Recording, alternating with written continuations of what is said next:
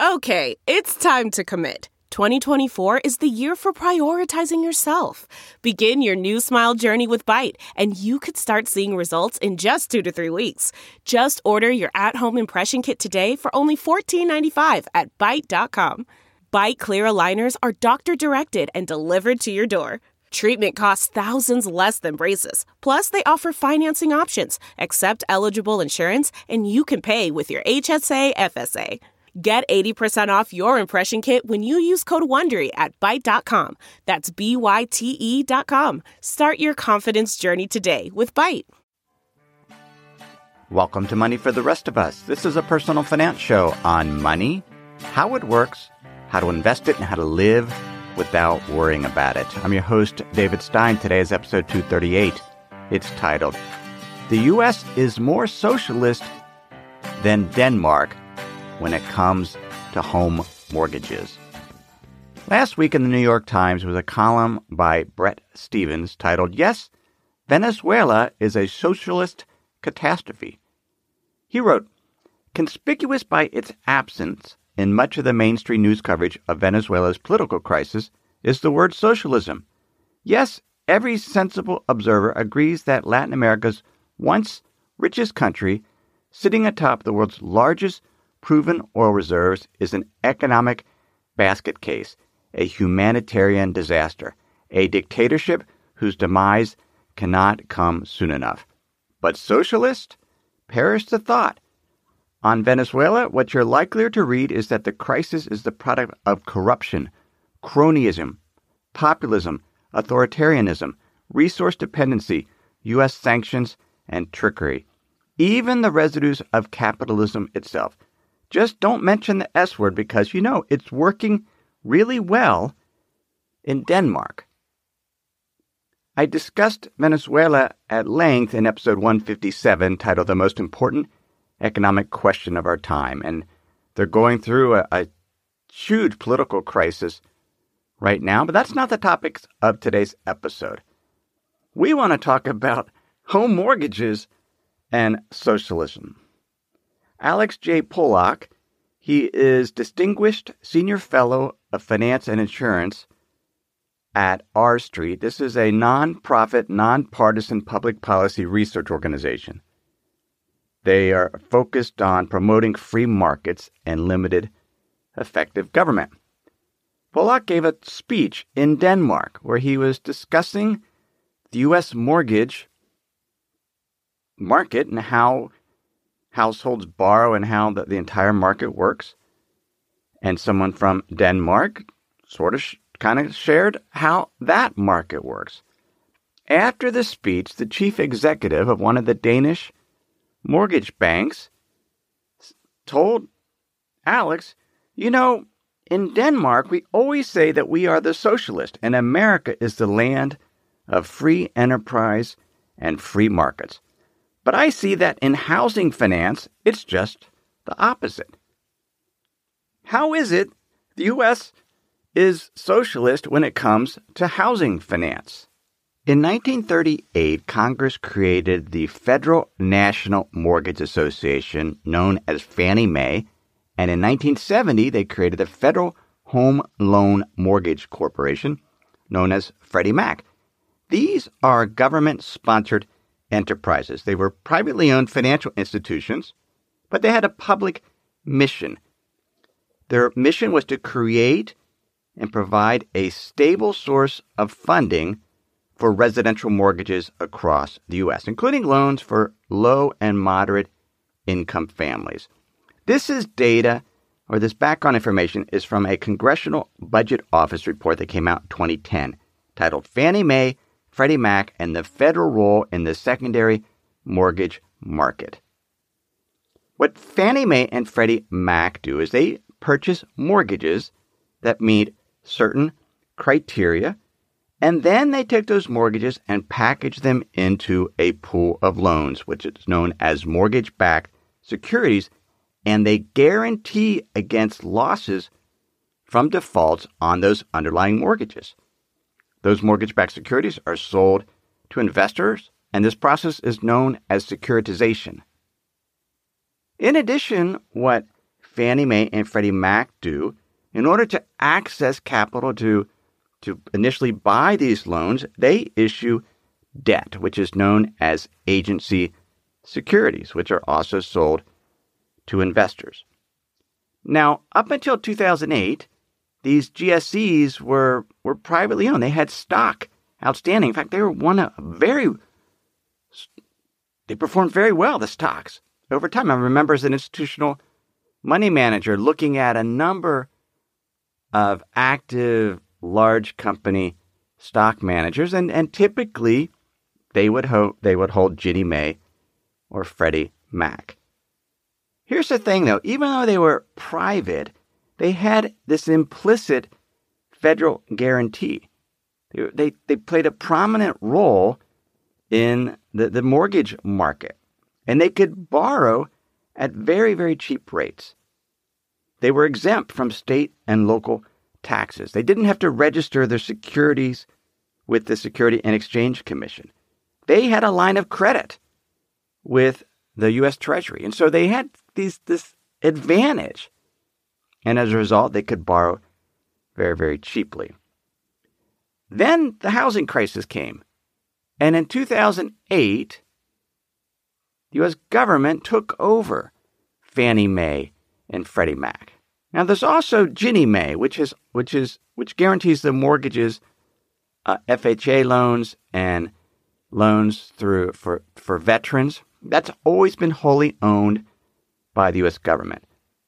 The Housing and Economic Recovery Act of 2008 created or established the Federal Housing Finance Agency, and it had authority to take over Fannie Mae and Freddie Mac, put them into what's known as conservatorship. And that took place in September 2008. Essentially, they could lend, the Treasury could lend to the GSEs, but these two GSEs, Fannie Mae and Freddie Mac, had to turn all their profits over to the U.S. government. They continued to have this guarantee, and Freddie Mac took $71 billion from the U.S. Treasuries. But they've continued to pay dividends to back to the U.S. Treasury, and they've paid $112 billion. So 60% more than what they took. Meanwhile, their stock is still trading. You can buy your stock in Fannie Mae and Freddie Mac. In 2007, Freddie Mac stock was selling for $63.60.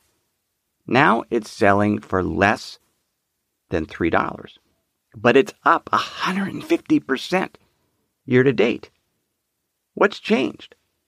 Well, comptroller of the currency, Joseph Otting, was appointed by President Trump to head up this federal housing finance agency that oversees Fannie Mae and Freddie Mac. And there's some speculation that, that they want to take these two entities out of conservatorship. In, f- in fact, Treasury Secretary Steve Mnuchin told Bloomberg Television, I would like to get them out of conservatorship. Chris Whalen is publisher of the Institutional Risk Analyst. He was quoted in Almost Daily Grant's newsletter, January 8, 2019, about this idea of taking these government sponsored enterprises, Freddie Mac and Fannie Mae, out of conservatorship.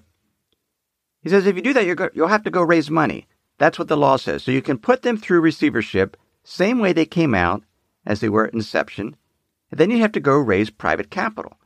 The only thing that matters to bond investors is the federal wrapper. From a credit perspective, that is all that matters. You are a triple A or not. Most private mortgage banks are B credits.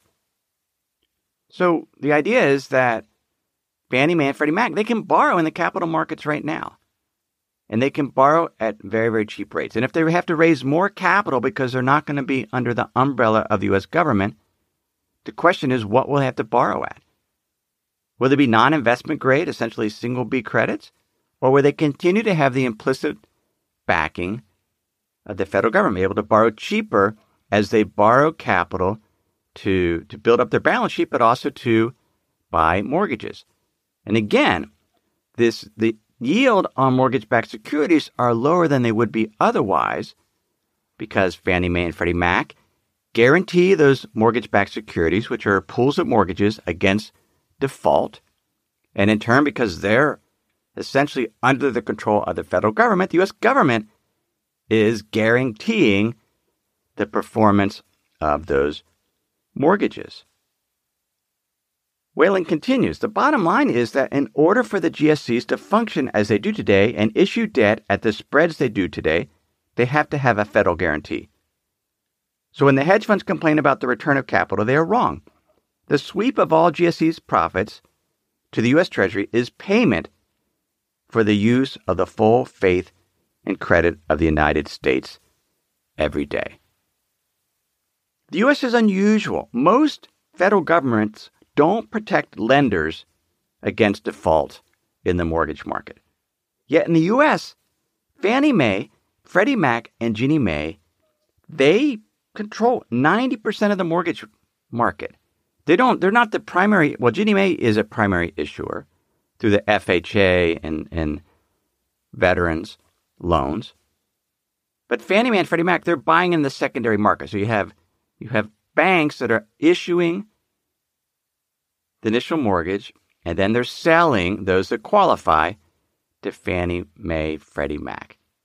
And those GSEs, that's 90% of the mortgages are, are, are somehow they're involved with that federal guarantee. Yet the homeowner, the homeowner rate in the U.S. at 63% isn't necessarily any higher. In fact, it's less than average. On average, in across 18 developed countries, 69.6% of households own their own home. In the US, it's 63.7%. In Denmark, it's 62.7%. So very similar to the US. But how, did this, how does the Danish market differ? How is that less socialist? Well, in the Danish market, the Danish government is not guaranteeing the performance on mortgages. The households and banks are on the hook if there's default. I got the information on the Danish mortgage market from a report by the Federal Reserve Bank of New York. It's titled Peas in a Pod Comparing the U.S. and Danish Mortgage Finance Systems. They point out that the Danish mortgage banks are vertically integrated. So the same banks originates and owns the mortgages, funds them in the covered bond market. In other words, the mortgages are securitized, but the originating bank still is able to identify that particular mortgage. They service the mortgage, they undertake foreclosure proceedings if need be. What's interesting about the, the, mor- the mortgage securitization, it's called the Danish covered bond model, is these mortgages are sold into the marketplace as mortgage backed securities, but the banks continue to have the credit risk. The bank doesn't take the interest rate risk, they don't take the risk of prepayment. That's part of the, the mortgage backed security market. But the, the holders of those mortgage backed securities get compensated if the borrower defaults and they're not compensated by some some some GSE. They're compensated by the the, the originating bank. The bank maintains the credit risk. Now, what's interesting about that, because the, the, the mortgage banks continue to service these mortgages, they have the credit risk, but they don't have any other risk related to it. They have an incentive to help the borrower refinance. Because if the borrower is able to refinance at a lower rate, that will hurt the holder of the mortgage backed security, but doesn't hurt the bank because the lower rate means that that the household that owns the house, the borrower, potentially has lower payments and so less risk of default. The other thing that's interesting is if rates rise, the value of bonds fall and the principal value on these mortgage notes falls. The value of the bond, the, the market value of these bonds fall. And because the bonds are tied to specific mortgages, effectively a household could refinance their mortgage when rates go up. The value of the, the mortgage as part of this mortgage backed security has fallen, so the bank can buy that mortgage at a discount and then refinance the mortgage at the higher interest rate, but the principal value is lower because the value of the, uh, the principal value of the house, the amount that's lent as part of the mortgage, is lower because the value of that mortgage backed security, that mortgage fell. We've talked about how bonds work. As interest rates go up, the value of bonds go down, but the same effectively is true for mortgages. It's just that in the US, when you refinance your mortgage, the principal is always at, at sort of at par value. But in the Danish market, effectively those mortgage values, if rates rise, you can buy back your mortgage at a discount. If rates fall, you don't have to pay a premium. You still pay the, the par value or whatever's owed on the house. But effectively, the banks have an incentive to help borrowers refinance because they want to lower their credit risk exposure. The other interesting thing is in the Danish mortgage market, if you sell your house, somebody else can take over your mortgage. The, bar, the buyer can take over your existing mortgage. And so the mortgage market facilitates that. Now, the big question, given the similarities and the differences between the U.S. and Danish mortgage market, do Danish borrowers have to pay more for 30 year mortgages than U.S. borrowers? No, they actually pay much less. Before we look at why, let me pause and share some words from one of this week's sponsors. If you've been using Mint to manage your finances, you know they shut down several months ago. Well, let me tell you about the budgeting solution, the financial tracking solution I've been using for the past number of months. It's Monarch Money. Monarch Money is the top rated all in one personal finance app. It gives you a comprehensive view of all your accounts, investments, transactions, and more. You can create custom budgets like I've done. You can set goals, collaborate with your partner. And now you can get an extended 30-day free trial when you go to monarchmoney.com slash David. What I like about Monarch is the ability to customize what I want to see. I have custom budget categories, and then I can go on to the dashboard and see where I'm above trend on some of my spending. I especially like that Monarch will never sell your data to third parties or show you ads. After trying Monarch myself, I understand why it's the top rated personal finance app. And right now, get an extended 30-day free trial when you go to monarchmoney.com slash David. That's M-O-N-A-R-C-H-M-O-N-E-Y dot com slash David for your extended 30-day free trial. We have a brand new sponsor to our show. It's Yahoo Finance. Yahoo's been around for decades. My first email outside of work was a Yahoo email address. But the financial side, I've used on occasion primarily to get data for dividend histories for particular funds or ETFs. But I was pleasantly surprised to get back on Yahoo Finance to see how it's evolved over the years. Now it's really a financial dashboard where you can get an understanding of what's going on with the markets. There are relevant articles from Bloomberg, Reuters, the Associated Press, and the Yahoo Finance team.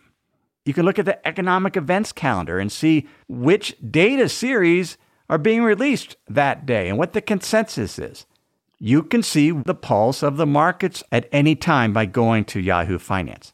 In addition, you could see all of your investments and retirement accounts in one place. With Yahoo Finance, you get a consolidated view of multiple accounts. Yahoo Finance serves as a financial hub for your retirement accounts, but also comprehensive financial news and analysis. You need to check out Yahoo Finance, particularly if you haven't been there in a while. Check it out at yahoofinance.com. That's yahoofinance.com. In Denmark, the mortgage interest rate on mortgages that are greater than 10 years, so 10 to 30 years, is 2.76%. That compares to the U.S. 30 year mortgage rate on average of 4.55%. Now, in the US, 30 year mortgages are based, are based on a 10 year expected life because of the refinancing. So they're priced off 10 year treasuries. So that 4.55% is an apples to apples comparison with the 2.76% 10 plus year mortgage rate in Denmark. Now we have to look at what, what, are, what are government bond yields. In Denmark, the 10 year government bond is yielding 0.13% compared to the 10 year treasury yield of 2.69% in the US. So mortgage borrowers, households that borrow, are effectively borrowing in Denmark for 2.075% above the comparable government bond yield. In the US, that spread is 1.86%. So mortgage borrowers for a 30 year mortgage are borrowing about, they're paying about 1.86% more than 10 year treasuries.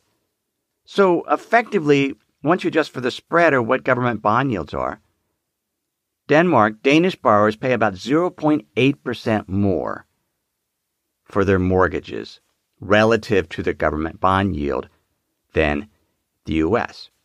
How is it? That's not very much. Especially considering that the government doesn't guarantee mortgages against default like they do in the US. You would think that Denmark Danish borrowers will be paying significantly more because of the higher cost of capital, reflecting the credit risk that the banks hold, but they don't. And the reason why is the default rate on Danish mortgages is extremely low, typically less than 0.2% per year. Currently in the US, the default rate on mortgages is 3%. It got as high as 11.5% in the first quarter of 2010. The low was 1.4% in Q4 2004. We compare that to Denmark. For most, for decades, it's been less than 0.5%. It, the highest that I could find was 1990. It was 1.5%. During the, the housing crash, the default rate on Danish mortgages was 0.2%. And it's not the, the Federal Reserve uh, report, Federal Reserve Bank of New York report pointed out that Danish housing prices during the financial crisis, they fell just like US prices. And the economy in Denmark is, is, is volatile. It goes through periods of contraction, and expansion, just like everywhere else. The difference is in Denmark, the homeowner is personally liable for the mortgage loan. If the borrower misses a payment, foreclosure takes place within six to nine months. The bank has the collateral of the house, but even after foreclosure, the borrower remains liable for any debt that goes unpaid. And that obviously discourages delinquency. That's very different than the US. If you, once you for, if you get foreclosed on, if you're underwater, the bank cannot come after you. You're not personally personally liable for that.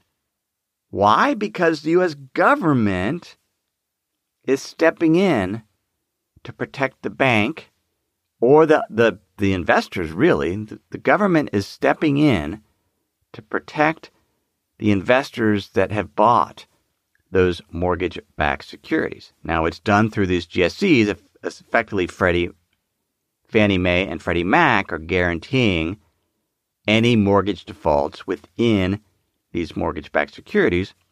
But standing behind them is the U.S. government. What that means is, is that as household borrowers within the mortgage market we're getting a government subsidy. That's when we talk about the, the U.S. housing market is more socialist. The, the government is backing up and protecting investors through these guarantees. It's not happening in Denmark, which is typically considered to be more socialist. There, it's much more the private market. You have these mortgage banks that have been around for decades, if not centuries. They continue to hold those mortgages. They are on the hook. They have skin in the game. The investors buy into the mortgage backed security market. They don't have credit risk, they have the interest rate risk, the prepayment risk. But it's, it's done within the private market compared to the US.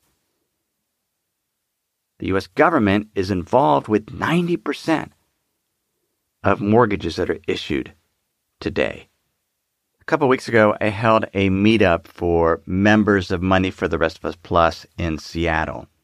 One of those members is Gavin. He's a mortgage broker, which means that he helps borrowers get mortgages and he gets paid to do that. I got to talking with him and, and I effectively asked him, Why do you exist? I used a mortgage broker back in 2005. I paid several thousand dollars, and at the end of the experience, I felt like I didn't get a whole lot out of it. In the course of the conversation, he mentioned, well, this assumes you realize that individuals no longer have to pay mortgage brokers directly, that they're paid by the banks. And I didn't realize it. I haven't been following what's been going on with mortgage brokers. It's very different now with mortgage brokers. It's a much, effectively, it's gotten cleaned up. Mortgage brokers have to register, they have to be licensed now. And no longer can banks compensate mortgage brokers based on the interest rate, or essentially how much was the mortgage broker able to get out of the borrower in terms of yield and additional points. That's how mortgage brokers were compensated. The more that the borrower paid, the more they got paid. No more. It's a much more ethical industry, and Gavin talked about all the ways mortgage brokers can help, particularly if you don't have great credit or you have other ways that you want to structure the deal, because mortgage brokers work with wholesale lenders. When you borrow on a mortgage, you can you can do you can go directly to your local bank and get retail rates. There certainly are online lenders, but there's also wholesale lending where some banks work with mortgage brokers and will pay mortgage brokers a commission. It tends to be a, a flat fee type commission. But mortgage brokers that those that a lot of them got out of the business. They once things fell apart, they got out. Individuals like Gavin, they stayed and they continued to work with borrowers, and they're very, very smart. Many of them that are still there because you have to be really good at finance because there's all these different options. I pulled down a rate sheet from one of the wholesale banks. So many different options. Freddie Mac does an annual or does a weekly analysis of all the mortgage rates around the country. They kind of do a survey. And one of the things that they found is that individuals should be getting multiple quotes in terms of when they're out ready to borrow on their mortgage. They shouldn't just take whatever they get from the local bank. They should check around. They should check on, online. They should check with mortgage brokers who are able to access borrowing or get quotes from a number of different wholesale banks, which will these wholesale banks will be, always be raising or lowering their rates based on how many deals they want to do. And Freddie Mac found that if a borrower would check numerous sources, three or four sources, they can often save 1,500 to $2,000 over the life of the mortgage. So just be aware. So when you're borrowing, check out mortgage brokers. Check out your, your local credit union. Check multiple sources get great clarity on the pricing, and then make a choice. And if you're a U.S. borrower, be grateful that the U.S. government is giving you a subsidy by being willing to step in behind the GSEs to cover that mortgage if you happen to, to default so that you can walk away and not be personal personally liable like you would be if you lived in Denmark and, and really other countries. There's A very great variety of mortgage markets around the world. That's episode 238. You can get show notes at moneyfortherestofus.com. And while you're there, please sign up for my free insider's guide. A weekly email I send out to that list. If you sign up for that, you never have to go to moneyfortherestofus.com again to get the show notes because I'll send them to you, along with some of the best writing I do each week, an essay or expound on that week's episode or some other topic on investing and the economy. Just goes to that email list. You can sign up for that at moneyfortherestofus.com. Everything I shared with you in this episode has been for general education. I'm not considered your specific risk situation. I'm not provided investment advice. This is simply general education on money, investing, and the economy. Have a great week.